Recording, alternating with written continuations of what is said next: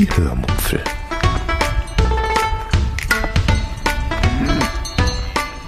Aus dem Tagebuch einer Allgäuerin.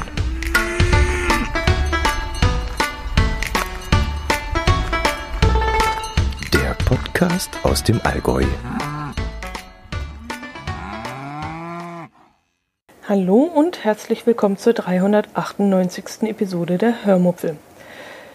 Heute erzähle ich euch von Lissabon, von einer geführten Tour durch die Altstadt und von zwei Seetagen mit einem, ja, mit einem ganz besonderen Restaurant. Viel Spaß beim Hören. Ich sitze jetzt so, ja, so halb auf unserer Kabine, auf, auf unserem Balkon von der Kabine und mit dem Rücken und dem anderen, der anderen Hälfte des Stuhls sitze ich in der Kabine.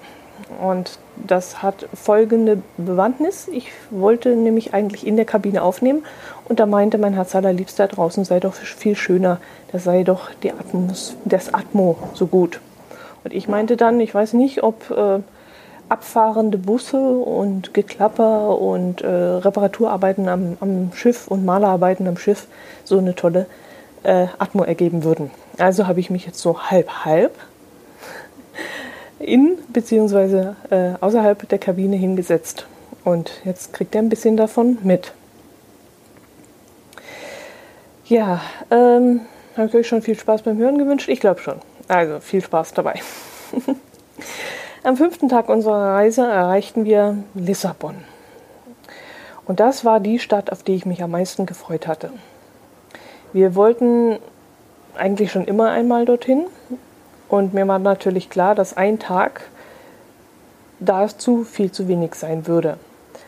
Aber vielleicht würde man ja einen ganz guten Eindruck bekommen, um danach eben entscheiden zu können, ob der Daumen hochgestreckt wird oder der Daumen gesenkt wird.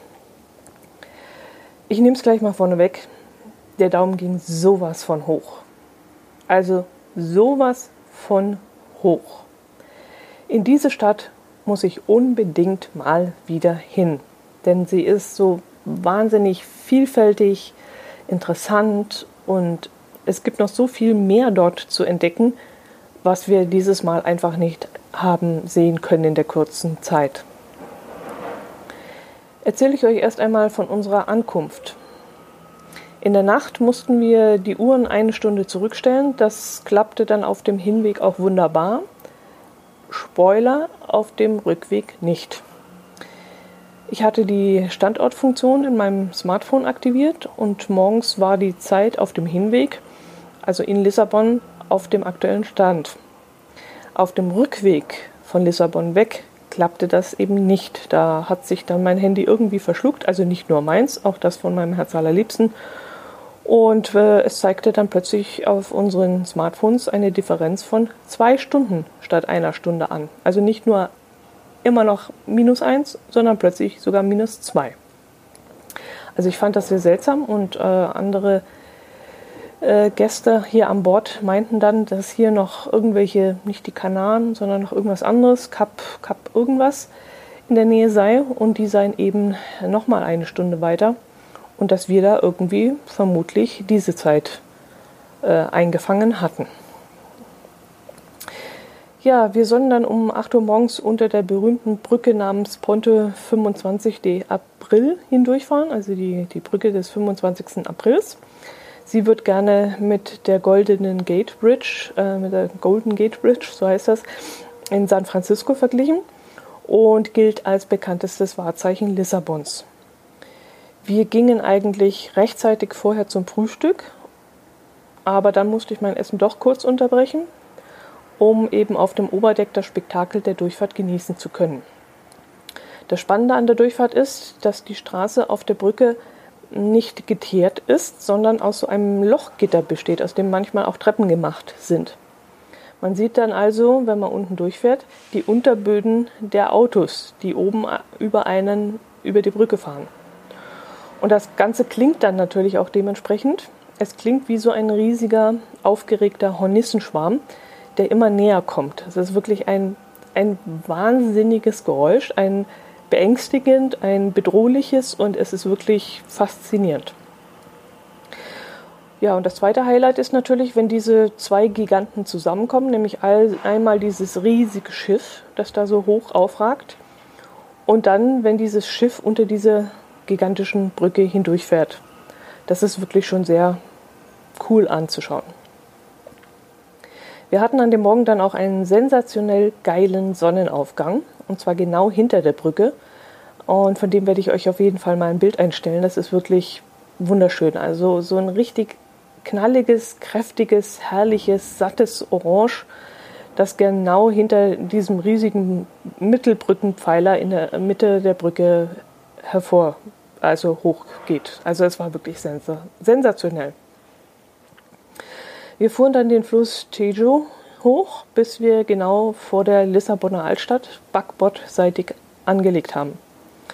Wir hatten vorab für Lissabon einen Ausflug mit der Bezeichnung zu Fuß durch Lissabons Altstadt gebucht.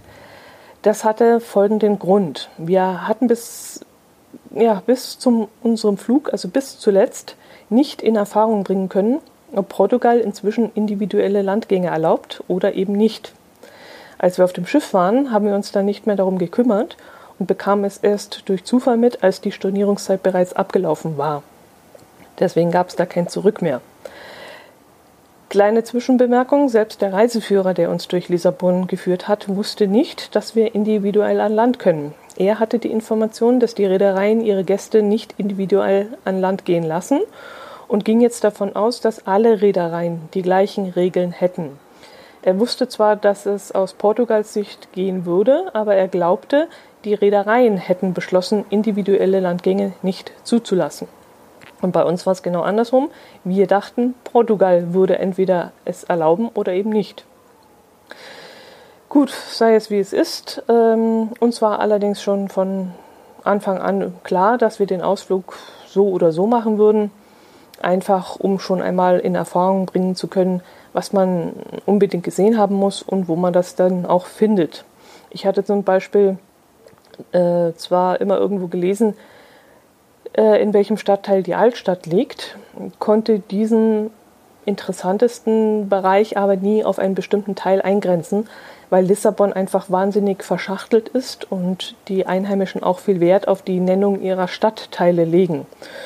So ungefähr wie die Berliner. Wenn du einen Berliner fragst, wo kommst du her, dann antwortet der mit stolz geschwellter Brust aus Berlin, um dann gleich hinten anzufügen aus Tegel, aus Spandau, aus Mitte oder sonst irgendwo her. Und in Lissabon ist das auch gerne so, dass man dann die, den jeweiligen Stadtteil sagt. Zum Beispiel, die Altstadt liegt in diesem Stadtteil oder äh, von diesem Stadtteil die Altstadt liegt dort.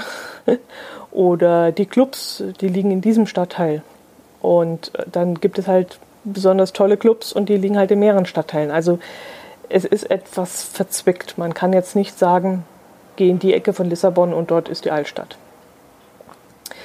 Ja, ähm, ja, und der zweite Grund für eine geführte Stadtbesichtigung war, dass wir ein wenig mehr von Lissabon erfahren wollten. Ja, genau. Und deshalb gingen wir eben mit 25 weiteren Gästen auf einen ausgiebigen Stadtspaziergang. Wir bekamen dazu alle ein Headset, über das wir den Touristenführer dann gut hören konnten, hatten bis dahin auch brav unsere Masken aufgezogen, weil uns an Bord gesagt worden war, dass wir während der Ausflüge Masken tragen müssten. Aber offenbar galt das nur für die Ausflüge mit dem Bus. Denn kaum, dass wir losgelaufen waren, meinte der Touristenführer, dass er gesagt bekommen hätte, wir müssten keine Maske tragen. Er aber leider schon. Er hatte dann zudem eine FFP3-Maske auf, was für ihn bestimmt sehr, sehr anstrengend war während der Hartscherei da. Und es ging auch sehr steil bergauf teilweise. Als die 30-köpfige Gruppe das dann hörte, dass man angeblich keine Masken tragen muss, haben da tatsächlich 27 ihre Maske runtergenommen. Nur wir und eine ältere Frau, äh, wir behielten die Maske dann die ganze Zeit auf. Ja, ich sag nur Lemminge. Gut, ähm, 30 oder 25? Nee, wir waren 30. Da habe ich vorhin aus Versehen falsch gesagt. Wir waren nicht 25, wir waren 30 Leute. Wir liefen dann, wo gehen, äh, circa vielleicht so 200 Meter oder so, ähm, die Straße entlang und tauchten da dann auch schon in die schmalen, steilen Gassen der Stadt ein. Also das lag relativ nah zum Schiffsanleger Platz. Lissabon liegt auf und zwischen zwei Hügelketten. Das heißt, dass man ständig rauf und runter läuft und natürlich gefühlt mehr rauf. Und zudem ist es dann auch so, dass es richtig steil bergauf geht. Und Hut ab vor dem jungen Pärchen, das an diesem Tag den Stadtrundgang mit uns gemacht haben, haben und äh, einen Kinderwagen dabei hatten. Und dass die das bewältigt haben, also Hut ab, das war sicherlich schweißtreibend. In den schmalen Gassen bekamen wir dann auch viel davon mit, wie die Lissabonner so wohnen. Es hingen zum Beispiel Wäscheleinen in den obersten Stockwerken oder Blumentöpfe hingen oben in mehreren Stockwerken übereinander mit Geranien darin. Äh, man konnte in Treppenhäuser hineinsehen. Und vormittags um 10 konnte man dann auch Gerüche von Waschpulver und Kaffee und Fisch wahrnehmen. Ja, genau, auch von Fisch. Wir kamen zum Beispiel an einer schmalen, niedrigen Holztür vorbei, hinter der ein vielleicht so zwei mal zwei Meter kleiner Raum lag. Und auf der rechten Seite dieses Raumes, also so zur Hälfte einnehmend, stand ein circa ein Meter tiefer Tisch. Äh, also ja, genau, der hat also den, den Hälfte, die Hälfte des Raumes gefüllt. Und auf diesem Tisch lag eine kleine Auswahl von Fisch. In dem Räumchen hatten vielleicht so zwei Kunden nebeneinander Platz, würde ich jetzt mal sagen, außerhalb einer Pandemie während einer Pandemie hätte wahrscheinlich keiner dort reingedurft, weil sie nämlich dann mit dem Fischverkäufer schon zu zweit gewesen wären. Äh, der Touristenführer erzählte uns dann während der Tour ganz viel von der Geschichte Lissabons, aber ich muss ehrlich zugeben, dass ich bereits nach fünf Sätzen nicht mehr zugehört habe.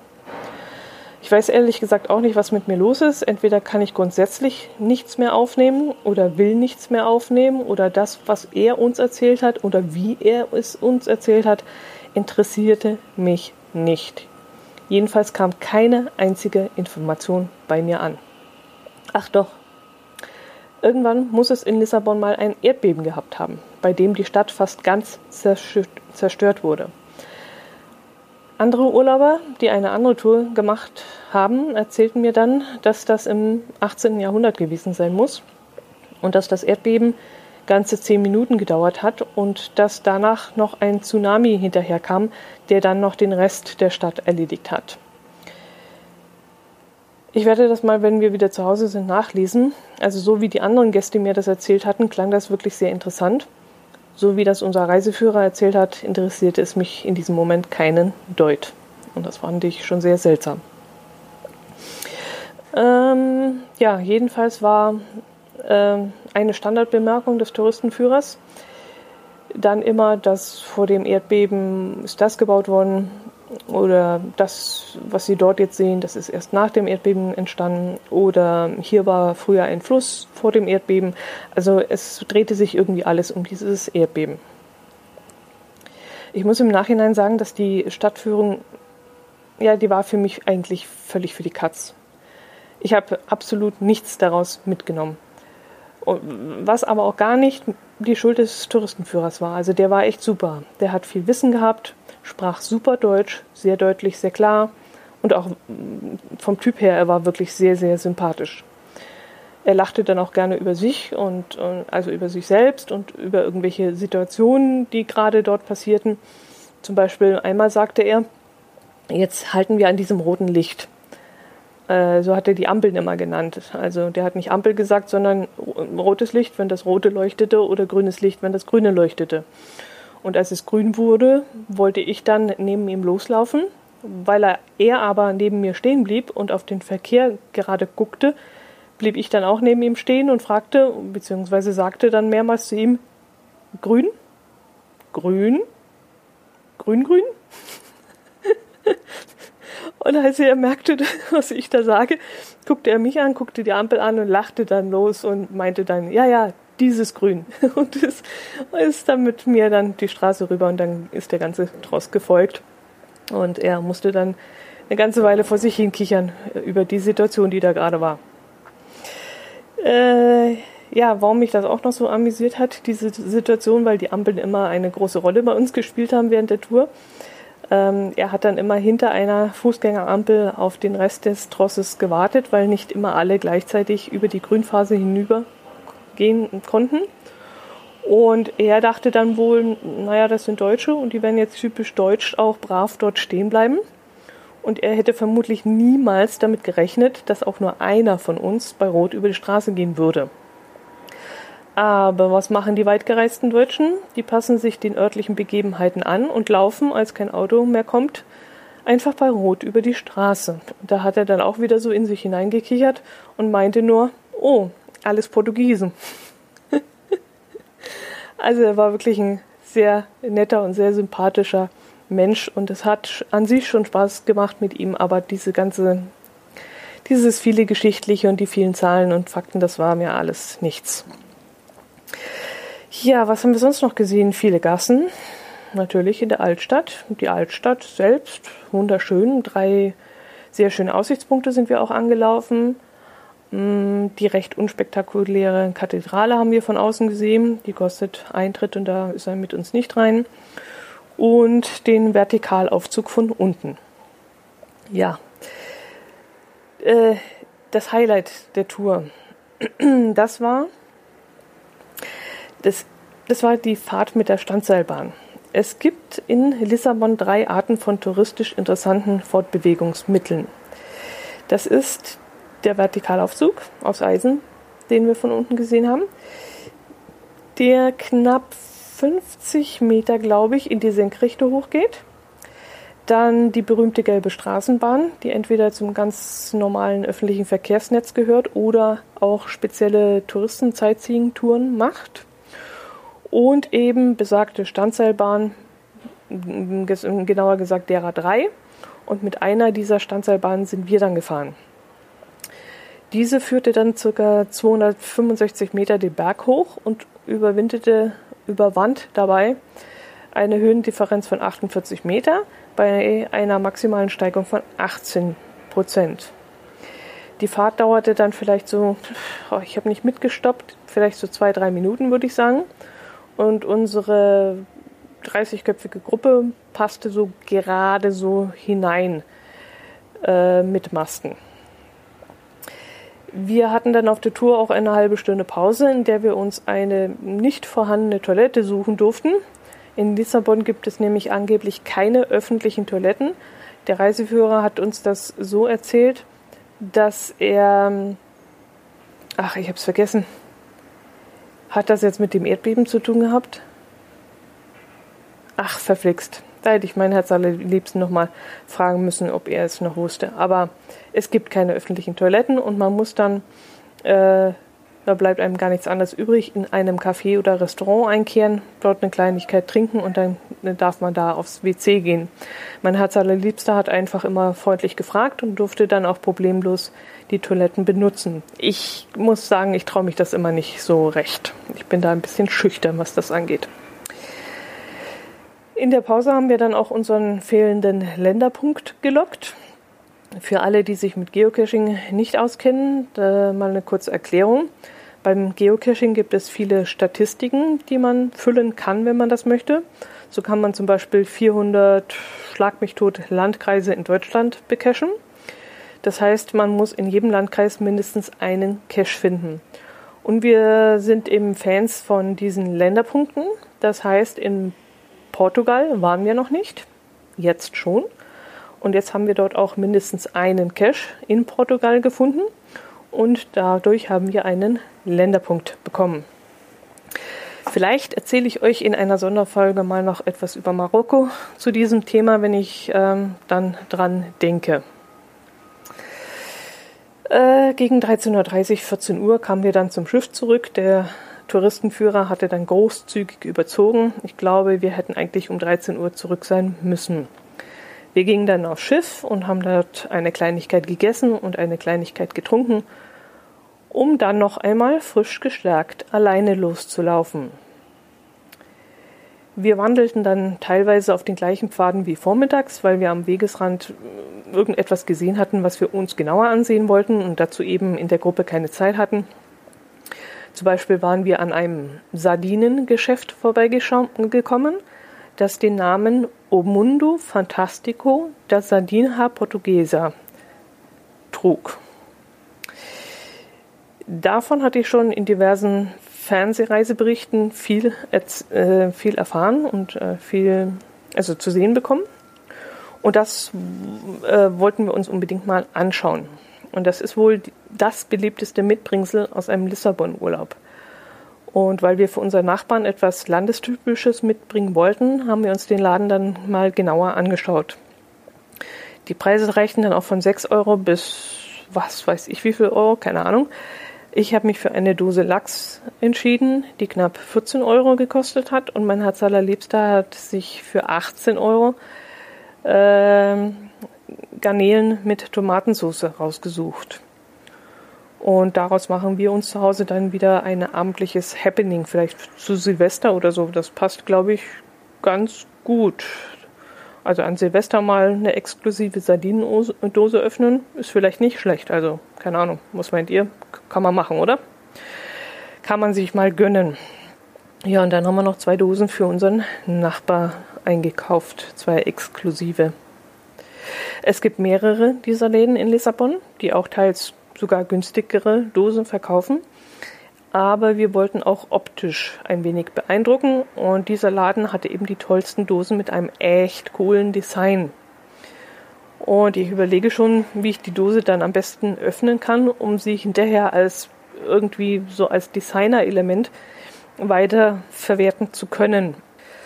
Mm, es gibt auch Bars, in denen man diese speziellen Dosenkonserven bestellen kann und dann direkt vor Ort mit einem Glas Wein und ich nehme an Weißbrot genießen kann. Das ist da wohl der volle Trend.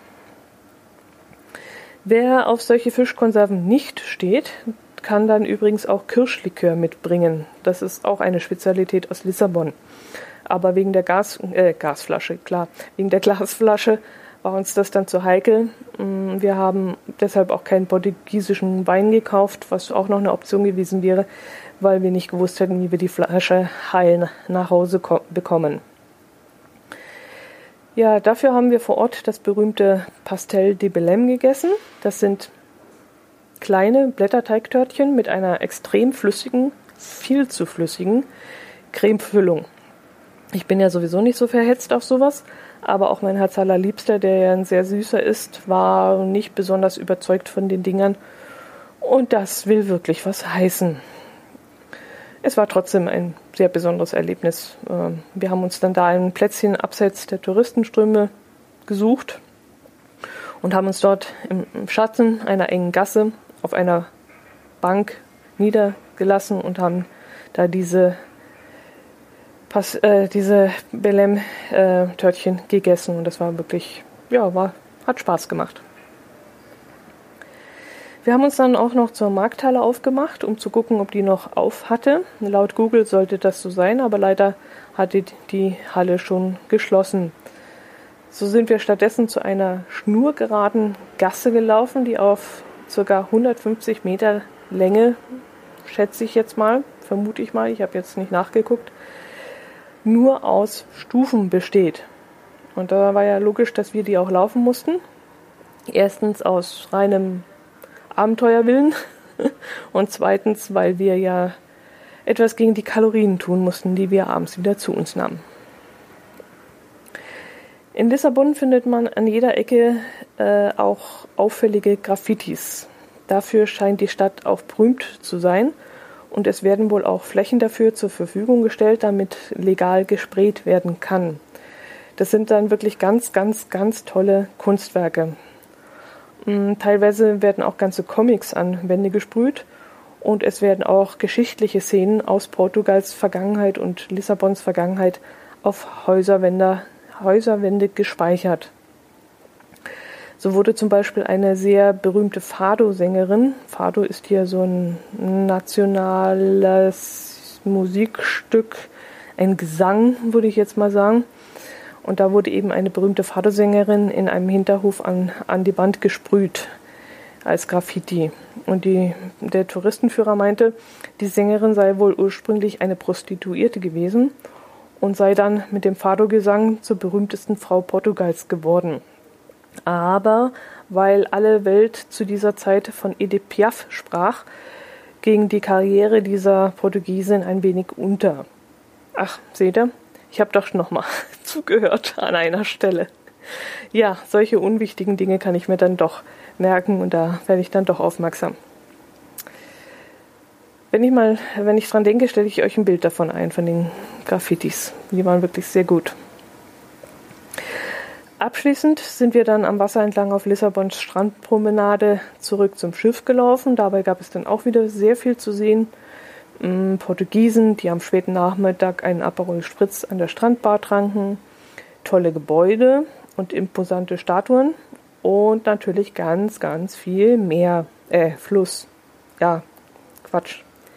Der Tejo ist kein, Fluss, äh, kein Meer, sondern das ist ein Fluss, an dem wir dann auch entlang liefen nicht das Meer. Der Tejo ist nämlich so breit, dass man das andere Ufer nicht sehen kann und man das, deshalb ständig den Eindruck hat, man würde schon bereits am Meer stehen. Abends ist mein Herz allerliebster nach dem Essen dann gleich auf die Kabine gegangen, weil es ihm nicht so gut ging. Er hatte Kopfschmerzen. Und da bin ich dann alleine auf Ranch gegangen und habe ein, in einer Bar etwas getrunken und bin anschließend äh, hinauf aufs Oberdeck, um das Auslaufen zu verfolgen.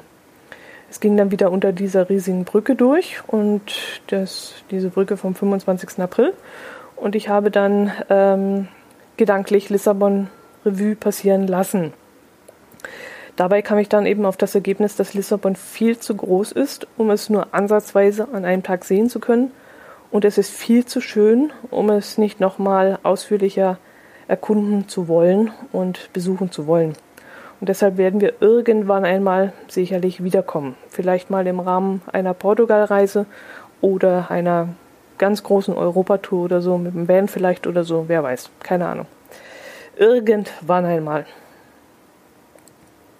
Am nächsten Tag hatten wir dann einen Seetag und das war dann auch ganz gut so, denn nach drei Tagen Besichtigungsmarathon brauchten wir auch mal eine Auszeit weil unsere Telefone sich seltsamerweise nicht wieder eine Stunde vorstellten und mein Wecker deshalb nicht ging, haben wir dann verschlafen und sind erst um 9 Uhr Ortszeit aufgestanden. Nach dem Frühstück ist mein Herz allerliebster dann zur Kapitänsfragestunde gegangen und ich habe vergeblich versucht, einen Platz beim Shuffleboard zu ergattern. Da das dann aber nicht geklappt hat, habe ich mich dann am Heck des Schiffes auf die Terrasse der Außenalsterbar gesetzt und den Blick aufs Meer genossen. Eigentlich war ich dort äh, dann so ungefähr 60 Minuten später mit meinem Herz allerliebsten verabredet, wenn er nämlich aus der Kapitänssprechstunde ähm, herausgekommen wäre. Aber der hatte sich nur eine Minute auf dem Balkon unserer Kabine setzen wollen und war dort sofort eingenickt. Und ich saß dann geschlagene drei Stunden in der Bar und wartete auf ihn was mir allerdings nichts ausmachte, denn ich hatte die Münchner wieder getroffen, die wir vom Shuffleboard-Spiel kannten, und mit denen konnte man sich richtig gut unterhalten. Und so verging dann die Zeit wie im Fluge. Abends hatten wir dann wieder einen Slot beim Shuffleboard-Spiel ergattern können, bei dem wir wieder sehr viel Spaß hatten. Und dieses Mal war ein Gästebetreuer dabei, der, ja, sagen wir mal milde gesagt, sehr lustig war. Normalerweise sind die alle höflich, zurückhaltend und normalerweise spielen die auch nicht den großen Spaßmacher oder den Animateur.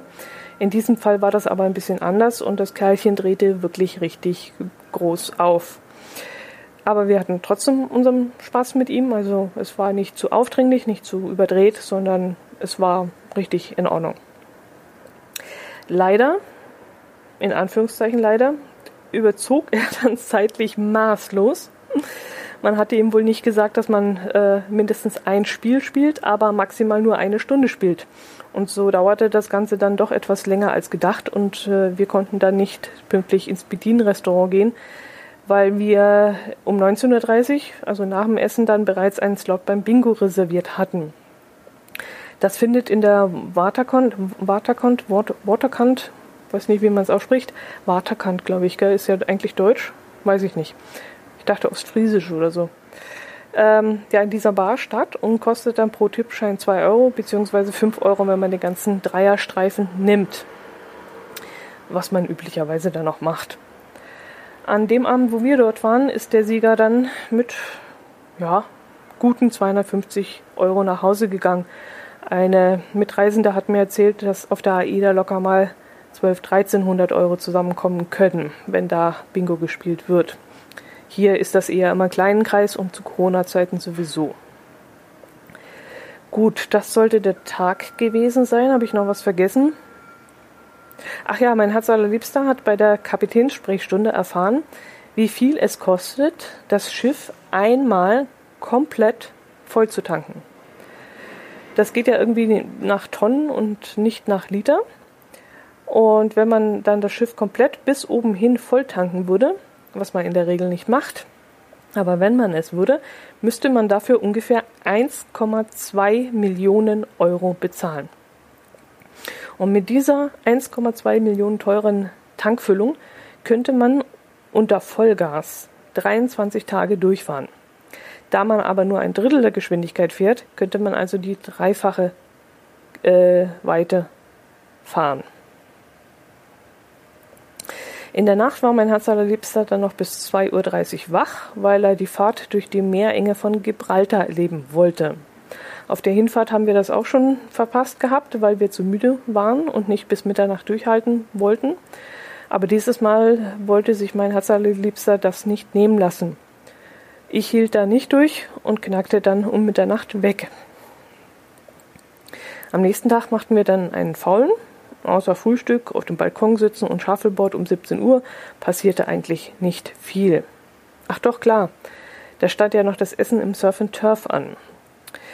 Wir hatten an diesem Abend einen Tisch in dem Bezahlrestaurant Surf and Turf bestellt. Ähm, ja, wo fange ich an? Das Surf and Turf müsste, glaube ich, auch das teuerste Restaurant an Bord sein. Hier gibt es qualitativ extrem hochwertiges Fleisch vom Wagyu-Ring, äh, Ring, vom Wagyu-Rind übers Pommernrind und Chianina-Rind bis zum Bison. Und dann noch das iberische Landschwein. Und jetzt hackt es bei mir aus. Jetzt alle habe ich mir jetzt nicht merken können. Also es gibt eine richtig schöne Auswahl allerbesten Fleisches. Wir waren bei unseren letzten Kreuzfahrten ständig an diesem Restaurant vorbeigekommen, aber nur selten hatte man jemanden dort drin sitzen sehen. Und ich habe immer wieder mal gesagt, dass ich irgendwann einmal dort auch ein richtig gutes Stück Fleisch essen möchte. Und jetzt haben wir uns das eben mal gegönnt. Nach eineinhalb Jahren Pandemie und auf so einer besonderen Reise, wir hatten ja gar nicht gewusst, dass wir das, dass wir die Reise auch antreten können und so. Da haben wir einfach gesagt, komm, jetzt gönnen wir uns das mal.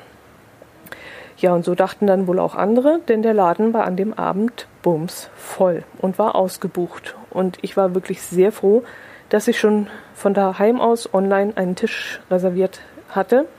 Sonst hätten wir an diesem Abend nichts mehr bekommen. Um euch so eine kleine Preisvorstellung zu geben von diesem Restaurant. Also 0,1er Glas Wein kostet äh, 3,60 eine Dreiviertel, Flasche, na, Dreiviertel Liter Flasche Wasser, 4 Euro. Das ist durchaus noch human. Das habe ich an der Ostsee auch schon mal anders gehabt. Da habe ich 7 Euro für die äh, Flasche Wasser bezahlt. Dann äh, die Vorspeise, die kostete 9,90 Euro und bestand aus einem Teller ähm, Tatar vom Pommernrind mit Wildkräutersalat. Als Hauptgericht haben wir uns eines der günstigsten Gerichte rausgesucht, nämlich das Pinko Decane für 29,90. Das waren insgesamt angeblich 400 Gramm Fleisch. Und zwar vom Filet, äh, also Filet vom Pommernrind, Sirloin Steak, ich hoffe, ich spreche es richtig aus, vom kanadischen Bison, Kleeschweinerücken und das Filet vom Chianina Rind. Dazu habe ich mir Trüffel-Kartoffelpüree bestellt und gegrillte Avocado mit Speck und Passionsfrucht. Auf den Nachtisch haben wir verzichtet. Und das Essen war wirklich hervorragend. Da läuft mir jetzt schon wieder das Wasser im Mund zusammen. Es war wirklich sehr gut gewürzt. Nicht so ein Einheitsgeschmack wie in den anderen Restaurants, wo natürlich so gekocht werden muss, dass es auch allen gleich schmeckt. Und äh, das Fleisch, das war auch wirklich von einer hervorragenden Qualität. Etwas Pfeffer drauf, etwas Salz drauf und mehr brauchte man dafür einfach nicht. Apropos Salz. Damit haben sie es ja da wichtig in diesem Restaurant. Also vor dem Essen kam der Kellner und brachte uns ein Tablett mit verschiedenen Salzsorten. Beim ersten Salz ging ich noch mit ihm mit. Das war nämlich Kaffeesalz. Okay, aromatisiert wird es nicht worden sein, nehme ich jetzt mal an, sondern eher, keine Ahnung, Salz zusammen mit Kaffeebohnen äh, gelagert oder so und dann nimmt das Salz den Geschmack an. So gehe ich davon aus. Das schmeckte man auch deutlich. Also auch in kleineren Mengen konnte man das so ja durch die Nase eher schmecken. Also ich glaube, auf der Zunge habe ich Kaffee nicht geschmeckt. Nein, es ging dann eher durch die Nase. Und da merkt man mal wieder, wie man so von seinem Riechorgan abhängig ist äh, weil doch sehr viel vom Geschmack auch durch die Nase geht. Beim nächsten Salz, das war Rauchsalz aus Dänemark, da grübelte ich dann schon ein bisschen mehr. Äh, aber auch da dachte ich dann nach einer Weile, okay, kann schon stimmen, dass das so einen besonderen Touch von Rauch hat. Aber die restlichen drei Salzsorten aus irgendwelchen Meeren, keine Ahnung woher aus dieser Welt, da hakt es dann ehrlich gesagt bei mir aus. Denn meiner Meinung nach ist Salz, Salz und Salz ist Salz und Salz ist Salz. also entweder man schmeckt Salz, aber irgendwelche anderen Spezialsalze wie aus dem Meer oder aus dem, keine Ahnung, ob das aus dem Bergwerk kommt oder Meer, das schmeckt man doch nicht. Quatsch. So, jetzt bin ich gerade unterbrochen worden. Es hat nämlich an die Kabine geklopft und der Roomservice wollte die Betten aufdecken. Jetzt habe ich mich am besten gleich dann nach in die Kabine zurückgezogen, sitze jetzt hier ganz gemütlich auf dem Sofa und möchte die Episode dann noch in aller Ruhe abschließen. Hm, ich glaube, ich hatte vom Surf and Turf erzählt. Äh, ja, das war abschließend gesagt einfach super und hat auch wahnsinnig viel Spaß gemacht und war für uns wirklich etwas ganz Besonderes. Am nächsten Tag ging es wieder einmal an Land. Nach zwei entspannten Seetagen konnten wir auch wieder einmal etwas anschauen und ein bisschen Input aufnehmen. Naja, so ganz stimmt das jetzt nicht, denn man beschäftigt sich an den Seetagen ja trotzdem immer mit irgendwas, sodass die Zeit dann auch ratzfatz vorbeigeht und man am Abend ganz übervoll von Erlebnissen ist. Eigentlich braucht man nach so einem Kreuzfahrturlaub noch einmal Urlaub, um sich vom Urlaub zu erholen. Mm, jedenfalls so, wie wir diesen Urlaub praktizieren und wir sind ja sehr aktiv im Urlaub und wir wollen auch nie irgendwas verpassen und ja, finden immer irgendetwas, womit wir uns beschäftigen, wäre es eigentlich sinnvoller, hinterher uns noch ja, einzusperren und zu sagen, du fährst jetzt erstmal ein bisschen runter. Aber für mich gibt es ehrlich gesagt keinen Sinn, eine Schiffsreise zu machen und dann den ganzen Tag auf dem Pooldeck in der Sonne zu braten. Dann könnte ich auch irgendwo an den Strand fahren und hätte im Grunde das Gleiche für billiger. Aber das machen trotzdem erstaunlich viele. Also wir, wir sehen sehr, sehr viele, die dann wirklich den ganzen Tag am, am äh, Pooldeck oben liegen aber gut, das kann ja jeder machen, wie er möchte, wir nicht. Ja, nach den beiden Seetagen kamen wir morgens im Dunkeln in Alicante an. Für mich war Alicante eine Stadt in Spanien, zu der deutsche und vielleicht auch englische Urlauber zum Baden hinfliegen. Ja, Strandurlaub eben, mehr nicht. So kannte ich Alicante. Deshalb planten wir ungefähr einen halben Tag für die Besichtigung der Altstadt ein was auch hinhaute, allerdings auch nur, weil wir an einem Sonntag dort angelegt haben und sonntags haben die Geschäfte dort zu. Hätten wir unter der Woche dort angelegt, wäre unser Ausflug vermutlich so eineinhalb, zwei Stunden länger geworden. Wir hatten dort keinen Ausflug gebucht, sondern haben uns individuell an Land begeben, weil wir wussten, dass das Schiff relativ zentrumsnah anlegen würde und wir die Stadt deshalb auf eigene Faust erkunden können würden. Wir liefen dann erst einmal Richtung Kathedrale, die vermutlich auch im Gegensatz zu den anderen Kirchen auf unserer Reise ähm, kostenlos zu betreten gewesen wäre, wenn ja, wenn zu diesem Zeitpunkt an einem Sonntag um 9 Uhr morgens nicht ein Gottesdienst stattgefunden hätte. Und beim Gottesdienst wollten wir natürlich nicht stören. Also liefen wir daran vorbei und weiter zur Markthalle hinauf, die sonntags natürlich dann auch geschlossen hatte. Ja, und eine öffentliche Toilette gab es da an der Markthalle leider auch nicht, sodass ich auch einmal gezwungen war, in einem Café zu fragen, höflich zu bitten, ob ich mal das WC benutzen darf.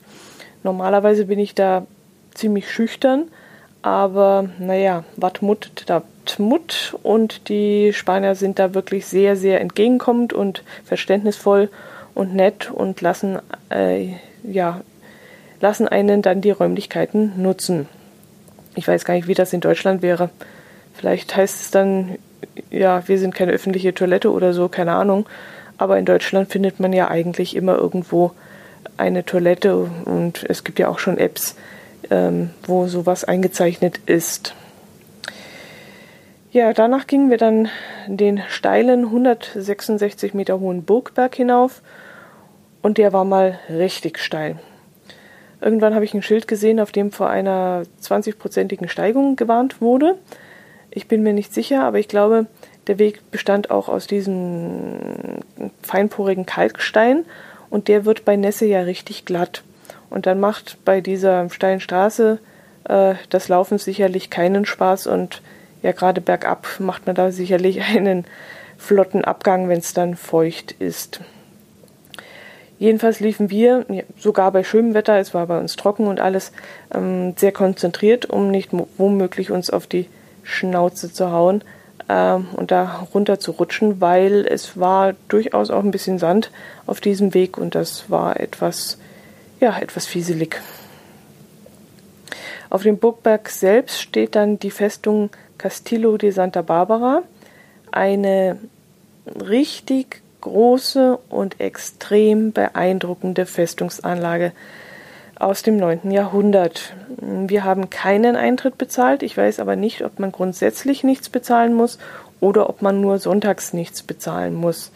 Jedenfalls lohnt sich der Besuch auf jeden Fall und ich würde ohne Murren 8 Euro dafür bezahlen, wenn es das kosten würde und ich vorher wüsste, was mich dort oben erwartet. Also ich schätze das Preis-Leistungs-Verhältnis jetzt, nachdem ich es gesehen habe, so um die 8 Euro etwas gehobener 12, das könnte man auch noch bezahlen, aber 8 Euro wäre perfekt. Ja, was erwartet einen denn dort oben? Hm, eine riesige Burganlage, die sehr gut erhalten und auch sehr gut restauriert worden ist, die sehr verschachtelt ist, sodass man dann ständig eine neue Ecke entdecken kann. Immer sieht man irgendwo eine Treppe, die irgendwo hinführt und dahinter noch einmal irgendein Weg abzweigt und wo man dann wieder in einen neuen Bereich der Wehranlage kommt, den man erkunden kann. Also es ist wirklich wie so ein kleines, ja, offenes Labyrinth, sage ich jetzt mal. Also es sind schon sehr offene Flächen dort, aber es zweigen von diesen Flächen auch immer wieder kleine Wege ab, denen man folgen kann. Es gibt auch das eine oder andere Gebäude, in das man reingehen kann und wo dann Vitrinen stehen mit alten Ausgrabungsfunden, ähm, alte Schalen und sowas, Gefäße zur Lagerung von Wasser und Lebensmitteln und so, irgendwelche Metallteile, die vermutlich als Aufhängung für irgendwelche Gegenstände gedient hat, haben. Ähm, leider waren da die Beschreibungen nur auf Spanisch, aber wie ich mich kenne, hätte ich die dann wahrscheinlich sowieso nur flüchtig drüber gelesen. Mm, aber ich hätte dann immerhin gewusst, aus welcher Epoche diese Gegenstände waren und ob das Etrusker oder schon die Römer waren oder so. Also das äh, hätte mir schon gefallen, wenn da wenigstens eine englische Übersetzung äh, gewesen wäre, war es aber leider nicht. Aber wie gesagt, ich hätte sowieso wahrscheinlich nur flüchtig drüber gelesen. Ich bin da sehr ungeduldig. Ja, ganz nett fand ich auch, dass überall auf der Burg so menschengroße große Figuren ähm, aus so einem Rostmaterial oder Rostmetall ähm, herumstanden. Ihr kennt doch bestimmt diese künstlich auf verrostet gemachten Gartendeko-Dinger, die man sich so in den Garten reinstellen kann, so oder auch so Grill, nee, Grillschalen sind es nicht. Ja, so komische, keine Ahnung, äh, Feuerschalen und so ein Kram. Oder wo man dann so Teelichter reinstellt und so. Das ist so ein verrostetes Material. Und aus so einem Material waren auch diese Figuren, die mittelalterliche Ritter oder Soldaten in verschiedenen Kriegsposen dargestellt haben. Zum Beispiel einer dieser komischen Figuren warf einen Speer und ein anderer, der hatte eine Armbrust in den Händen und feuerte da über die Mauer hinweg. Man konnte sich dann so etagenweise bis ganz hinauf auf eine sehr große Aussichtsplattform hocharbeiten und von dort oben konnte man dann, wenn man von einer Ecke dieser riesigen Freifläche in die andere lief, das gesamte Umland überblicken. Übers Meer, ins Hinterland, über die Stadt, also wirklich ganz, ganz toll und es hat irre viel Spaß gemacht. Und bei diesem herrlichen Wetter, angenehme 24 Grad bei Sonnenschein, wolkenlosem Himmel und auch relativ klare Sicht war das wirklich ein absoluter Traum. Irgendwann rissen wir uns dann von diesem Ausblick los und spazierten über kleinere Umwege durch diverse Ausstellungsräume und wieder irgendwelche Türme, die da bestiegen werden konnten und Erker äh, wieder aus dieser Burg raus und den steilen Weg hinunter. Wir versuchen dann nochmal in die Kathedrale reinzukommen, aber entweder war dort nach drei Stunden immer noch Gottesdienst oder schon wieder. Jedenfalls kamen wir dort immer noch nicht rein. Ja, schade drum. Ja, mit einem kleinen Abstecher durch die Altstadt kamen wir dann an der Esplanada de España an. Das ist eine Promenade, die parallel zur Kaimauer des Hafens verläuft, sodass man da herrlich Boote gucken kann. Boote, Schiffe, Yachten. Und da liegen dann auch ganz spezielle Yachten, die denen in Monaco um nichts nachstehen. Äh, überhaupt scheint Spanien ein beliebtes Ziel diverser Scheichs und so zu sein. Wir haben jedenfalls immer wieder solche Prachtstücke dort liegen sehen. Und die hatten dann so einen arabischen Schriftzug auf dem Rumpf. Und äh, bei manchen konnte man auch den äh, Besitzer ergoogeln und das waren dann eben irgendwelche Scheichs oder Söhne von Scheichs. Wir spazierten dann auf der Promenade entlang und schauten dem sonntäglichen Treiben der Spanier zu. Die meisten saßen dann in irgendwelchen Cafés oder Restaurants, aber ein paar spazierten dann auch an diesen Touristenbuden vorbei, an denen man T-Shirts, Armbänder, Magnete und allen möglichen Souvenirkram kaufen konnte. Das waren vielleicht so zwei Dutzend Hütten, die da am, an der Promenade entlang standen und da konnte man sich auch eine Weile beschäftigen. Ich weiß nicht, ob ich ein Bild von dieser Flaniermeile gemacht habe, aber wenn ja, dann stelle ich auf jeden Fall mal eines unter dieser Episode ein. Das Besondere daran war nämlich der Boden, der aus 6,6 Millionen dreifarbigen Marmorsteinchen besteht und in so Wellen zusammengesetzt ist. Und diese Wellen, die sehen dann, wenn man günstig steht, so aus, als würden sie wirklich so ein bisschen in die Höhe stehen.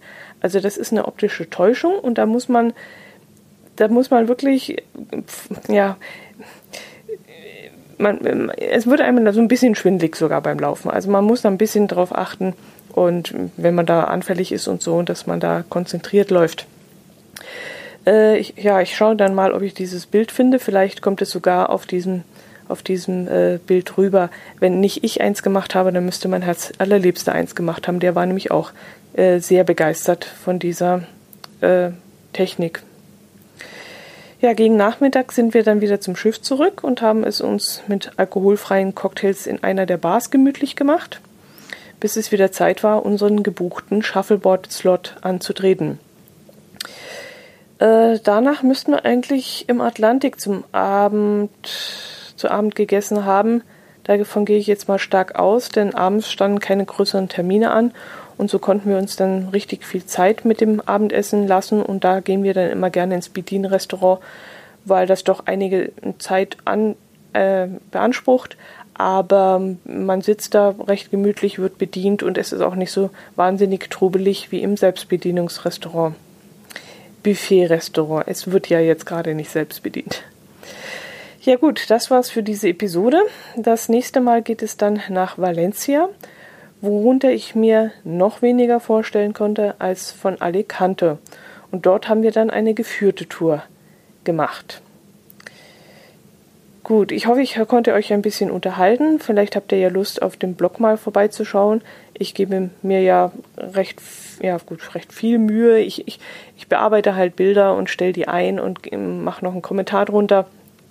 Es wird da jetzt nicht nochmal irgendwie ausführlich etwas geschrieben, weil dafür mache ich ja den Podcast, um euch das zu erzählen. Aber es ist vielleicht ganz interessant dazu, noch ein paar Bilder anzuschauen. Ja, das soll es gewesen sein. Macht es gut. Ich würde mich über Kommentare freuen und ich hoffe, dass ihr ein wenig unterhalten worden seid. Servus.